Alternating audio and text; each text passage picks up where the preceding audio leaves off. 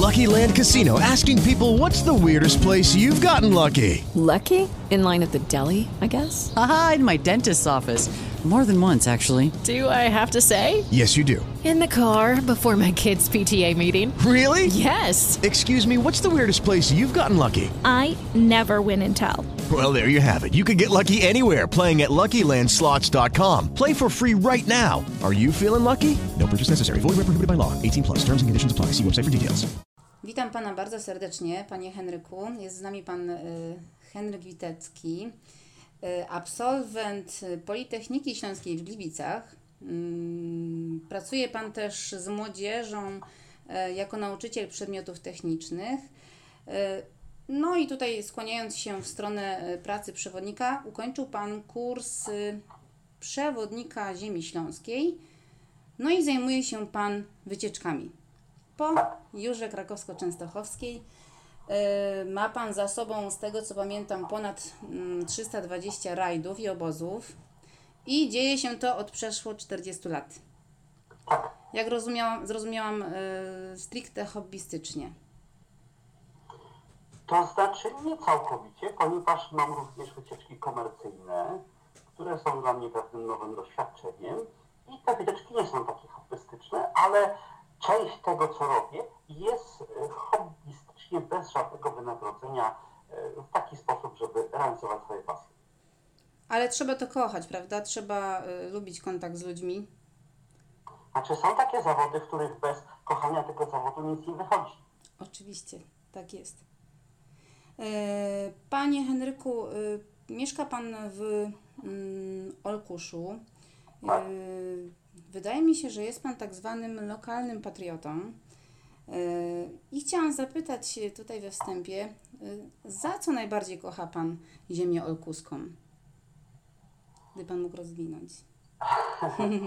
To znaczy, chciałem tylko u, u, u, jakby to powiedzieć, uszczególnić, że ja pochodzę z Dolnego Śląska.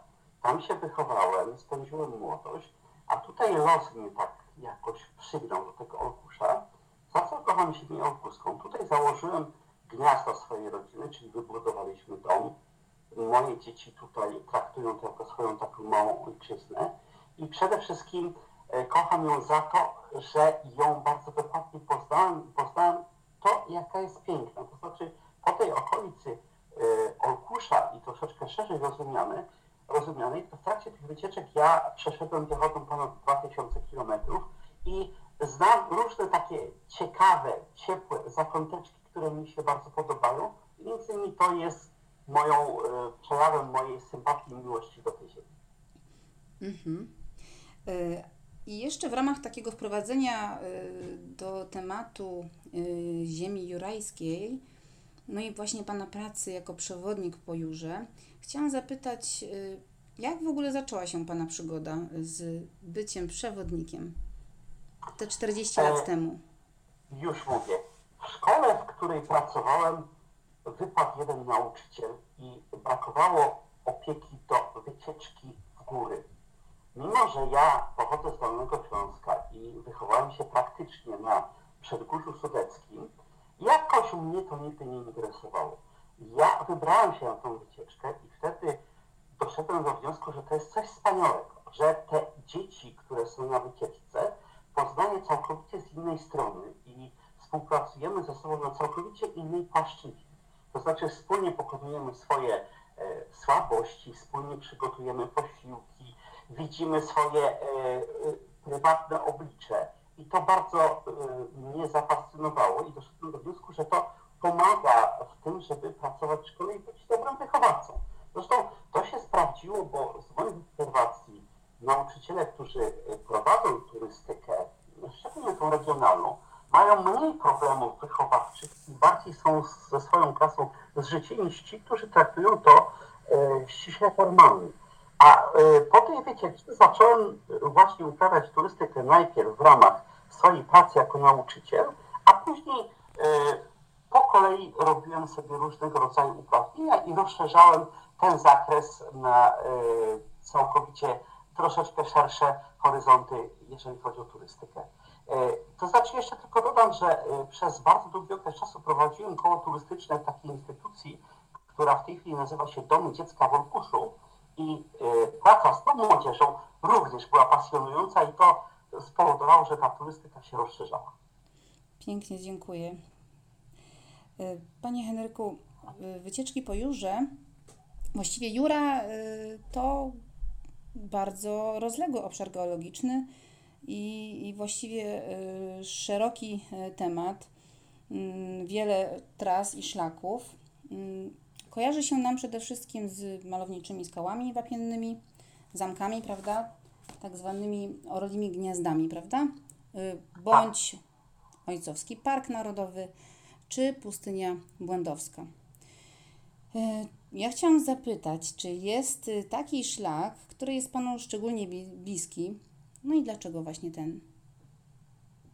To znaczy jest taki szlak, e, chciałbym tylko na wstępie powiedzieć, że turystyka w tej chwili uległa takiej segregacji. 95% turystów przychodzi w miejsca, które są takie sztandarowe, gdzie można sobie zrobić fotkę, gdzie można zjeść w barze, gdzie można podjechać samochodem prawie na samo miejsce, a zaraz obok są niesamowicie atrakcyjne miejsca, wcale nie ustępujące tym, do których właśnie dążymy. I moim takim szlakiem w Ojcowskim Parku Narodowym to taki szlak zielony o długości 2,5 km, który prowadzi takimi e, wzgórzami, e, to jest góra Okopy i góra Koronna nad jaskinią ciemną. I o ile w centrum Ojcowskiego Parku jest na przykład w ciągu roku 350 tysięcy ludzi, to tam może kilka tysięcy przejdzie, a e, ten szlak daje szansę zobaczenia Doliny Brodnika z wysokości mniej więcej 100 metrów. E, Jest w Ojcowskim Parku również Dolina Sąspowska, e, gdzie nikt nie chodzi. Jest bardzo, dużo takich ciekawych miejsc i tutaj na przykład na północnej Jurze poleciłbym w okolicach Zamku w Olsztynie góry towarne z jaskiniami towarną i dzwonnicą. I gdybyśmy tak jeszcze chcieli każdy taki e, bardzo znany zabytek wymienić, to wokół niego w odległości kilku kilometrów jest coś niesamowitego, wspaniałego, do którego nikt nie chodzi, nikt nie jeździ, bo tam nie ma infrastruktury. Takich miejsc jest bardzo dużo. Oprócz tych miejsc ja chciałbym jeszcze wspomnieć o bardzo maleńkich miejscowościach, gdzie są ciekawe zabudowania gospodarcze, cmentarze, bardzo dużo cmentarzy z I wojny światowej i to w tej chwili nie jest modne. Patrząc na ofertę biur podróży, to musi coś być, co jest wszystkim znane i musi być coś takiego, gdzie my wszyscy możemy sobie e, wyeksponować to, że tam byliśmy i pochwa- pochwalić się znajomym. Zgadza się, zgadza się. Rzeczywiście wszyscy trzymają się raczej tego, co można znaleźć na stronie internetowej. Yy, Rozumiem, że zdarza się Panu na, na jakiejś wycieczce zboczyć z trasy czy i pokazać te, te smaczki, czy, czy raczej nie, nie, To nie znaczy, ma takiej sytuacji? zdarza się, ale to jest tury, turystyka, która w tej chwili staje się elitarna. Pracując w tym zespole i prowadząc koło turystyczne, tam nigdy nie mieliśmy pieniędzy na wycieczki. Zawsze korzystaliśmy z komunikacji albo miejskiej, albo masowej. I z konieczności to powodowało, że chodziliśmy i zwiedzaliśmy takie miejsca, gdzie e, trudno dojść. I to było bardzo interesujące. I na przykład w tej chwili e, spotykam się z takimi turystami elitarnymi i na przykład taką formą turystyki bardzo ciekawą i pozwalającą dotrzeć tam, gdzie inni docierają, to jest turystyka rowerowa. Akurat ścieżek rowerowych wszędzie, w województwie śląskim, małopolskim jest mnóstwo i ja jestem zwolennikiem właśnie uprawienia turystyki na rowerze. Coraz bardziej e, popularny i tak naprawdę e, i modny. E, Dziękuję bardzo Panie Henryku. A właśnie takim bardzo chyba komercyjnym szlakiem jest szlak Orlich Gniazd, o którym wcześniej też wspomniałam. Mm, Jest to wizytówka Jury? O takiej poetyckiej nazwie. Ruiny, prawda? Zamków. Tak, ale to znaczy tym szlaku Orlich Miasto są pewne takie symbole, czyli to jest zamek w Ojcowie, czy to jest e, zamek w Ogrodzieńcu, czy to jest powiedzmy w tej chwili zamek w Obolicach i zamek w Mirowie. Tam są, przepalają się tłumy. Ale oprócz tego tych zamków są jeszcze takie strażnice, które najczęściej są zrujnowane. One są gdzieś z boku i tam nikt nie chodzi. To znaczy ten szlak Orlich Miast jest naprawdę bardzo atrakcyjny dla wszystkich. To znaczy mieszkając w województwie małopolskim czy śląskim, nam się wydaje, że obszar wyżynny, gdzie jest teren pofałdowany, to jest coś naturalnego. a spotykam się z tym, że ludzie przyjeżdżający z centralnej Polski są zachwyceni. Mówią, wy tu macie coś niesamowitego. A ja pytam, gdzie? No tu, dookoła. Bo macie górki, pagórki, bo macie wąwozy, bo macie jakąś skałkę, której w centralnej Polsce nie ma. To znaczy, myślę, że bo y, Szlak Orlik Miast jest takim wspólnym naszym dziedzictwem województwa małopolskiego i śląskiego, że należy to docenić i być z tego dumnym. I Pan właśnie jest dumny, słuchać y, z tego najbardziej. Dobrze, Panie Henryku. y, Na terenie Jury Krakowsko-Częstochowsko-Wieluńskiej, tak? Dobrze? y, wy- Tak, to jeszcze niektórzy Tak. dodają, że Woźnic, Woźnicko-Wieluńskiej. No, trzymajmy się biura krakowsko-częstochowska, bo to jest taki podstawowy, obrażają się ci, którzy są za Częstochową, ale mówmy sobie w ten sposób. Dobrze, dobrze. Powstał y, Park Narodowy, Ojcowski Park Narodowy, który chroni przyrodę Doliny Prądnika. E, I kiedy właśnie rozmawialiśmy po raz pierwszy, wspomniał mi Pan y, o tym, że jest to jedno z Pana ulubionych miejsc na mapie jurajskiej. I chciałam zapytać, czy z czym to jest właściwie związane? Czy z, właśnie z historią, czy, czy z geologią, czy z przyrodą? Y, Czy może tam coś jeszcze jest takiego unikatowego, czym To nie znaczy w wiem? Wojtowskim Parku e, to jest najniższy park w Polsce, ale jeżeli chodzi o bogactwo roślinności, to jest trzeci park w, e, Polsce. Czyli bogatszą roślinność ma tylko Tatrzański, Pieliński Park Narodowy. To jest związane z układem, że są skały ustawione w ten sposób, że jedne są nagrzewane i tam rozwija roślinność ciepłolubna, a drugie są w cieniu i tam jest e, relikty epoki lodowcowej. I ten par, park e, łączy w sobie tak bogactwo roślinności, którą można pokazać, na przykład dzieciom na wycieczce. Dodatkowo to jest historia, czyli zamek Pieskowej Skale, który jest naprawdę e, niesamowity i powiedzmy tam grodziska, czy, czy pustynia błogosławionej Salomei. I do tego jest jeszcze geologia. Wcięta Dolina Brodnika, bardzo wysokie skały. No nie wspomnę o tym, że zabudowa e, uzdrowiska ojców i to wszystko jest zgromadzone w jednym miejscu. Dlatego jest to takie miejsce bardzo e, ciekawe, często odwiedzane i takie miejsce, gdzie przewodnik ma niesamowitą swobodę e, zmieniania tematyki i pokazywania różnych aspektów tego samego miejsca. No właśnie, w takich miejscach ma Pan możliwość yy, na pewno zatrzymać się w jednym miejscu na najwyżej 3 minuty, prawda? Tak jak Pan mówił A, ostatnio. trzy minuty, trzy Trzy minuty. minuty. Jest, jest bogactwo mm, atrakcji, rzeczywiście. I chciałam zapytać jeszcze już od takiej technicznej strony Pana zawodu. Bycie przewodnikiem to praca yy, przede wszystkim z ludźmi. No i właśnie tego zawodu nie można po prostu wybrać sobie z listy, kiedyś tam nie znając jego yy, plusów, minusów. No i wydaje mi się, że, że trzeba to czuć. Kochać ludzi, kontakt z nimi, interakcje z nimi. Jak to jest u Pana? To znaczy tak. I y, znaczy są wycieczki, które są dla mnie bardzo cenne. Są wycieczki takie, które na przykład ktoś mi zlecił i robię je y, w ten sposób, nie mając takiej satysfakcji. Są to najczęściej jakieś przypadkowe y, wycieczki. Trzeba to kochać i trzeba się cały czas rozwijać. To znaczy i y, na przykład moim ideałem są tacy przewodnicy, którzy dopasowują sposób mówienia do poziomu i wieku grupy. I to jest niesamowita sztuka, bo inaczej jest z dziećmi pierwsza, druga, trzecia klasa, inaczej jest z emerytami, a inaczej jest na przykład z grupą, która y, poszła na przykład nauczyciela albo członkowie PTTK.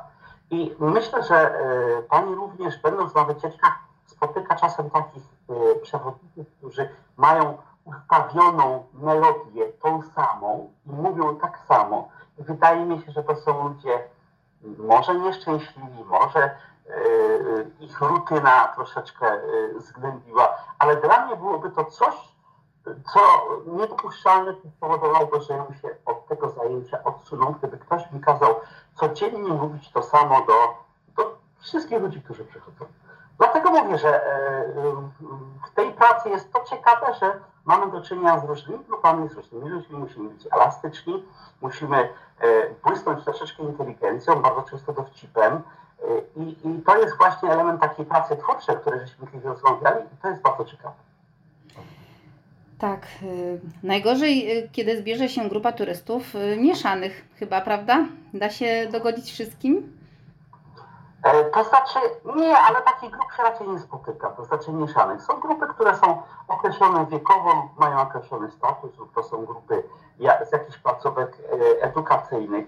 Bardzo często są takie wycieczki, które na przykład są z e, jakichś stowarzyszeń lokalnych i wtedy jest prawdopodobieństwo, że tam na tą wycieczkę pojadą e, przypadkowi ludzie i to są najtrudniejsze wycieczki, bo to jest na takich zasadach. Słuchaj, jedziemy, jedziesz z nami? A gdzie? A, gdzieś tam.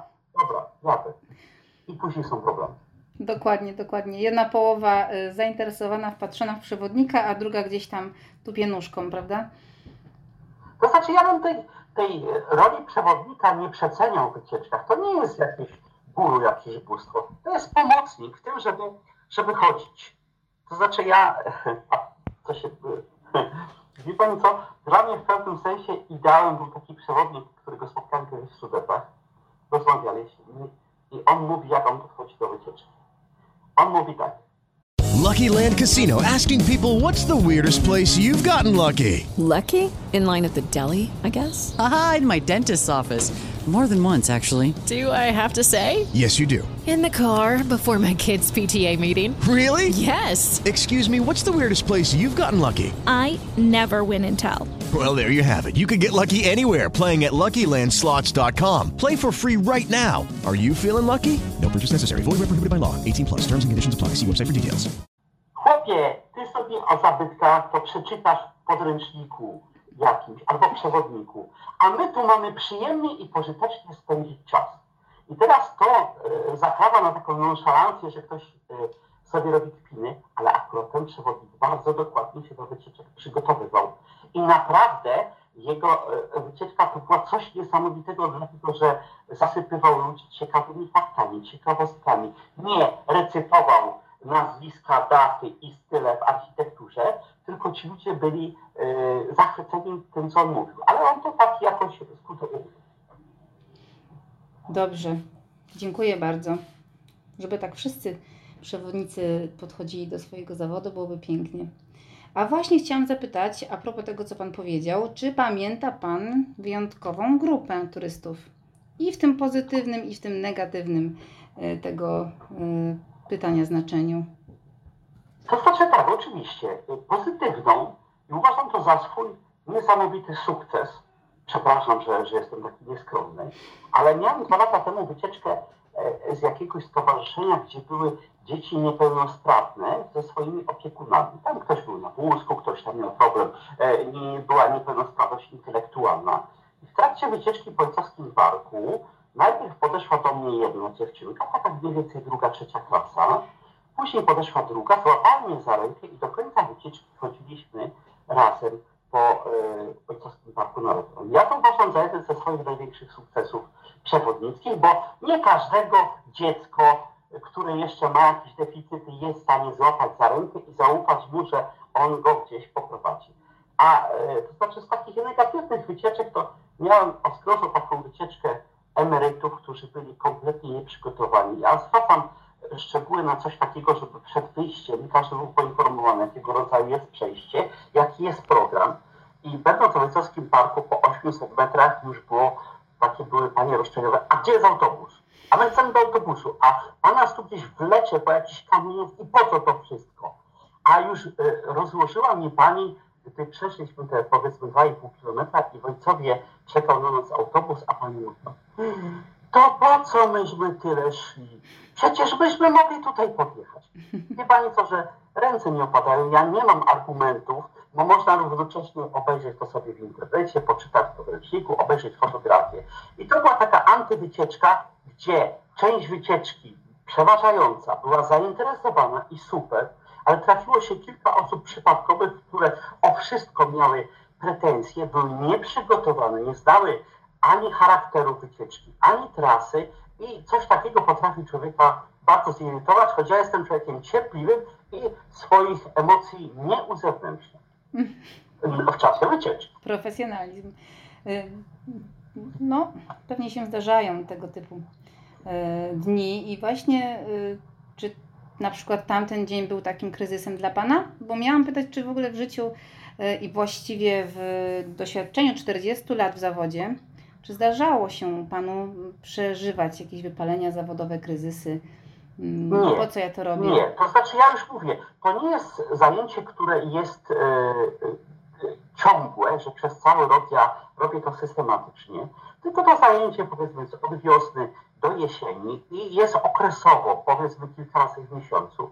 I e, nigdy nie zdarzyło mi się, żebym po jakichś jednej czy dwóch wycieczkach odczuł jakiekolwiek formę wypalenia, że ja już mam tego dość, tylko po prostu regeneruje się fizycznie, psychicznie, mówi, aha, następna będzie inna, zobaczymy, kto to będzie, zobaczymy, co z nimi się da e, zrobić. Także jakoś nigdy mnie to nie e, przerażało, że, że coś muszę robić, a nie chcę, że coś mi się znudziło.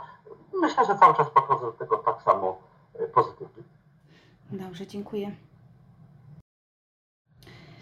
No właśnie, jeżeli chodzi o, o, to, o tą rutynę, no to niejednokrotnie słyszymy, mm, przewodnik słyszy takie mm, zdania, tezy, że jak możesz opowiadać w kółko o tym samym, mówisz na pamięć, czy ci się to nie nudzi, prawda?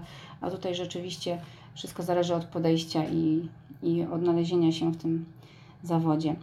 Y, Panie Henryku, y, Czy y, może mi Pan powiedzieć, mm, zdradzić, czy która trasa jest najbardziej ekstremalna, jeżeli chodzi o, o wszystkie szlaki? Jest taka trasa? Właśnie mocno ekstremalna, jeżeli będą poszukiwacze tego typu tras?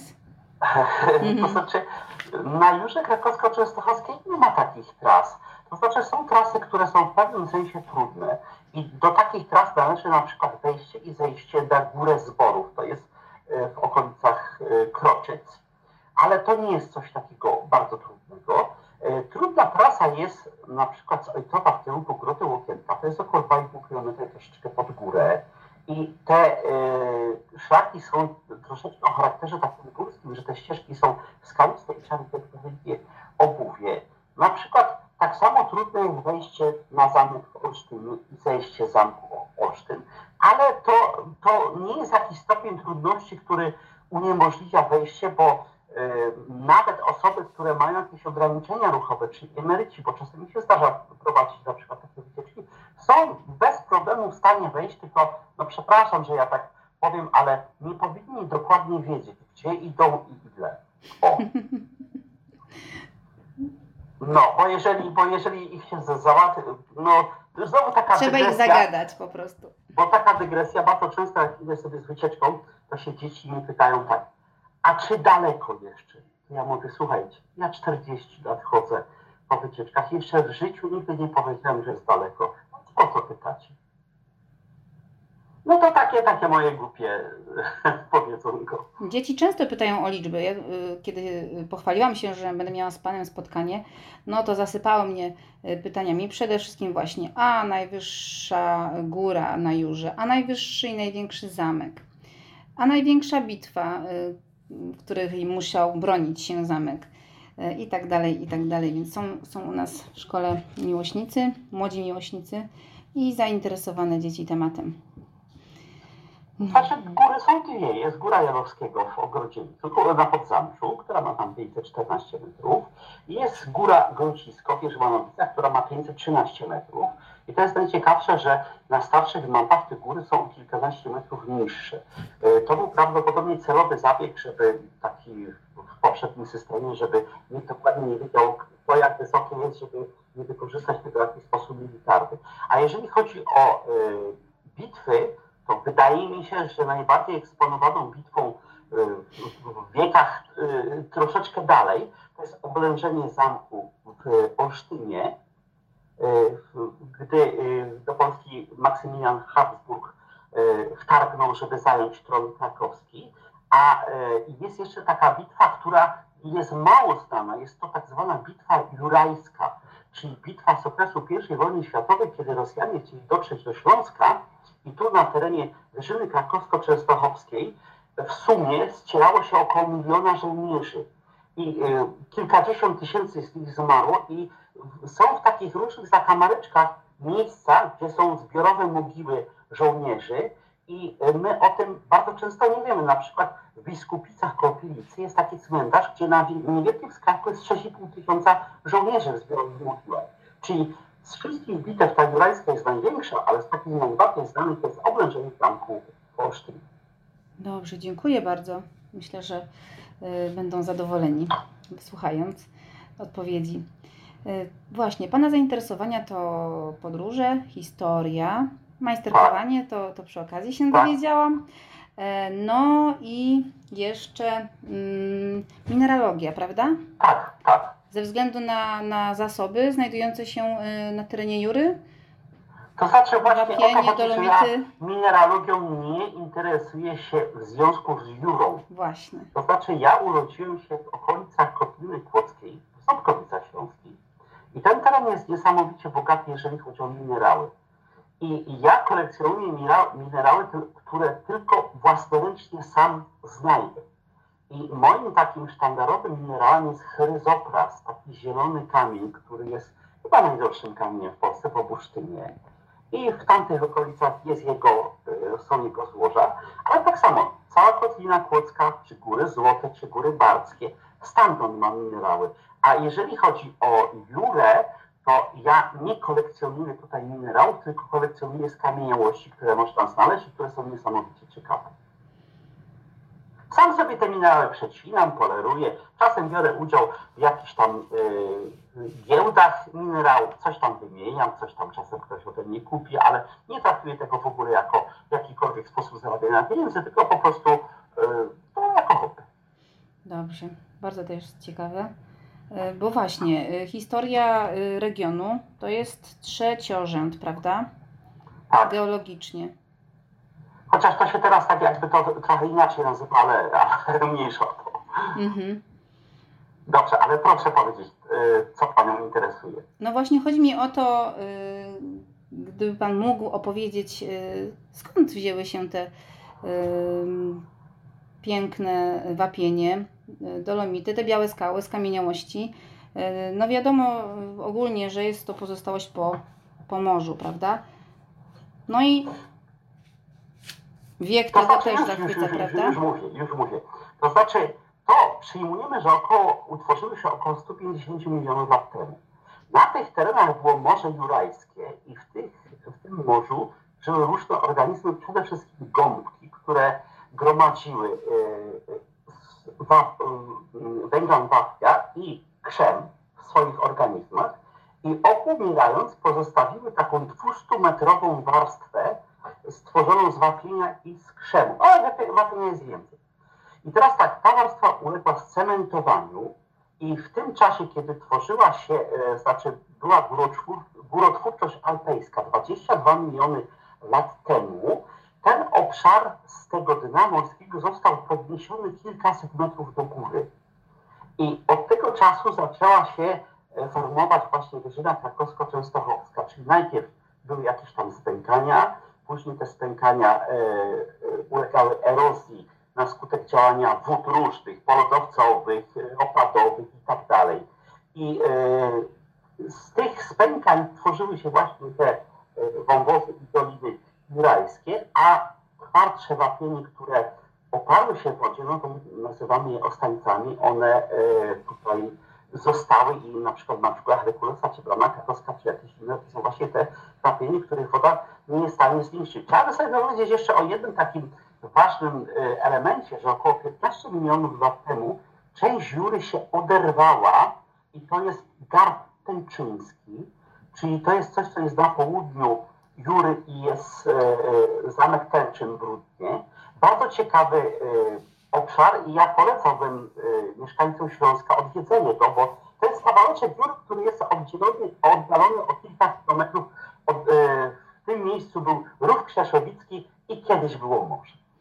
To znaczy, jeszcze wracając do tej Jury, jest taka ciekawostka, że na Jurze możemy znaleźć e, taką skamieniałość, która się nazywa amonit. Wygląda jak ślimak, ale to nie jest ślimak, to był głowonóż, który był drapieżny.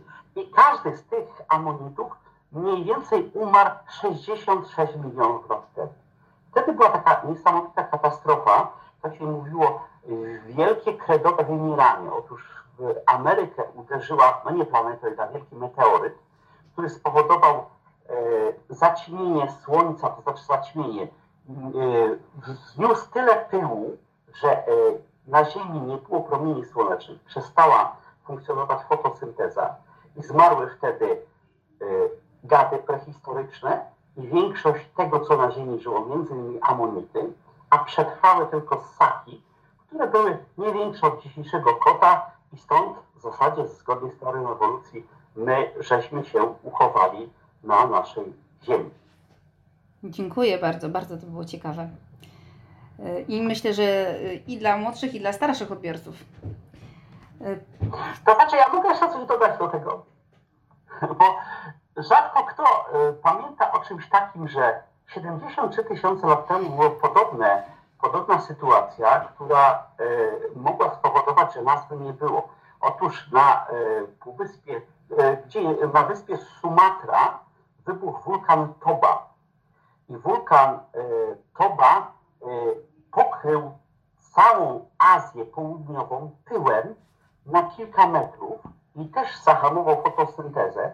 Z ludzi, którzy byli na świecie wtedy, ocalało, szacuje się od 2 do 3 tysięcy osobników, czyli my to mówimy, że to była taka wąska szyjka od butelki, kiedy nasz gatunek przecisnął się przez tą szyjkę i później istniał, ale gdyby troszeczkę bardziej ten e, kataklizm był e, intensywny, to nas by nie było. Mhm. Dziękuję. Y, Panie Henryku, lubi Pan chodzić po górach? Lubi Pan chodzić po górach? Lu- Lubię chodzić po górach, to znaczy, y, y, ale w tej chwili troszeczkę mniej chodzę po górach, bo, niestety trzeba mieć troszkę, ja trochę lat już mam, y, ale chodzę po górach co roku. To znaczy, wracając do tych gór, mój następny sukces taki turystyczny, że dwa lata temu spotkałem się z, z moją byłą klasą ze szkoły podstawowej i usłyszałem coś takiego. Ja kocham góry. A dlaczego? Bo Pan ze mną chodził bo pan ze mną chodził. Bo jak byliśmy tą klasą, to żeśmy w góry jeździli. Dla mnie jest to coś e, bardzo takiego e, wzruszającego. No kocham góry, góry są piękne. To jest chyba najlepsze, co może usłyszeć wychowawca bądź nauczyciel, prawda? Tak, tak, tak, tak, tak. Zresztą moja córka chodzi po górach i to tak dość intensywnie. Mój syn chodzi po górach. W ogóle. Dobrze, dziękuję. Chciałam y, się dowiedzieć, czy ma Pan w sezonie bądź poza nim czas na, na inne sposoby spędzania go niż tylko oprowadzanie po jurze. To znaczy, ja mam czas, mam dom, przy, dom, przy domu jest mnóstwo pracy, mam swoje oczko wodne, które było moim marzeniem, coś tam w tym oczku żyje, obserwacja tego dla mnie jest niesamowita. I mam dobrze wyposażony warsztat taki duży. Coś tam zawsze majstruję, coś nowego, czasem sobie wymyślam pracę, ale tak w ogóle to wyjeżdżam, to znaczy jeżeli chodzi o okres, kiedy nie ma wycieczek, to znaczy praktycznie nie ma jakiegoś weekendu, żebym nie pojechał, a bardzo często to są miejsca nieodległe, kilkanaście, kilkadziesiąt kilometrów od Olkusza, w których jeszcze nie byłem, ale jest jakiś kawałeczek, przez który nie przeszedłem i sobie to robię. Mm, Dziękuję. Y, Czy często Pan otrzymywał brawa po y, zakończonej wycieczce? Tak, ale ja y, hamuję coś takiego, bo wtedy zaczynam się czerwienić i czuję się jak pilot w samolocie, ale y, to znaczy, bo y, bardzo często jest to w ten sposób, że jak kończę wycieczkę, to równocześnie przewodnik na obu pełni funkcję pilota, czyli gdzieś dosiada do wycieczki i wysiada gdzieś i na koniec bardzo często mi biją brawa, ale ja się wtedy bardzo nieswojo czuję, bo zawsze tej wycieczce dziękuję. Nawet jak była nie aż taka super, to ja ich chwalę, że e, to znaczy z pewnym umiarem oczywiście, że miło, miło było spędzić z nimi czas i w ogóle, że dziękuję za, za wspólne wędrowanie. Mhm, dziękuję. Pytam dlatego, że bardzo miło mi się tego wszystkiego słuchało i, i myślę, że większość turystów ma podobne y, odczucia. Y, myślę, że y, będę Panu bardzo wdzięczna za dzisiejszą rozmowę. Myślę, że na tym zakończymy. Y, jeżeli Pan pozwoli, to na pewno chętnie kiedyś wybiorę się na y, taką wycieczkę konkretnie do Pana i posłucham tego wszystkiego w terenie. To znaczy, Hmm. bardzo mi miło, bardzo dziękuję, ale to znaczy, ja e, szperając po internecie trafiłem na Państwa szkołę i wydaje mi się, że to jest coś niesamowitego. Nie, e, bo gdzieś tam coś oglądam i to mi się bardzo podoba. Jeżeli byście kiedyś zechcieli przyjechać na Jurę, to dla Waszej szkoły jestem otwarty dzień i noc gdzie tylko chcecie teraz ludziami. Pięknie, dziękujemy panie Henryku. Dobrze, proszę pamiętać, pani tam jakieś zamiary ma. Jakbyście chcieli przyjechać w Jurę, czy na Orkusz, czy gdziekolwiek tutaj w naszą okolicę, zapraszam. Dziękuję, dziękuję. Lucky Land Casino asking people what's the weirdest place you've gotten lucky? Lucky? In line at the deli, I guess? Aha, in my dentist's office. More than once, actually. Do I have to say? Yes, you do. In the car before my kids' PTA meeting. Really? Yes. Excuse me, what's the weirdest place you've gotten lucky? I never win and tell. Well, there you have it. You can get lucky anywhere playing at LuckyLandSlots.com. Play for free right now. Are you feeling lucky? No purchase necessary. Void where prohibited by law. 18 plus. Terms and conditions apply. See website for details.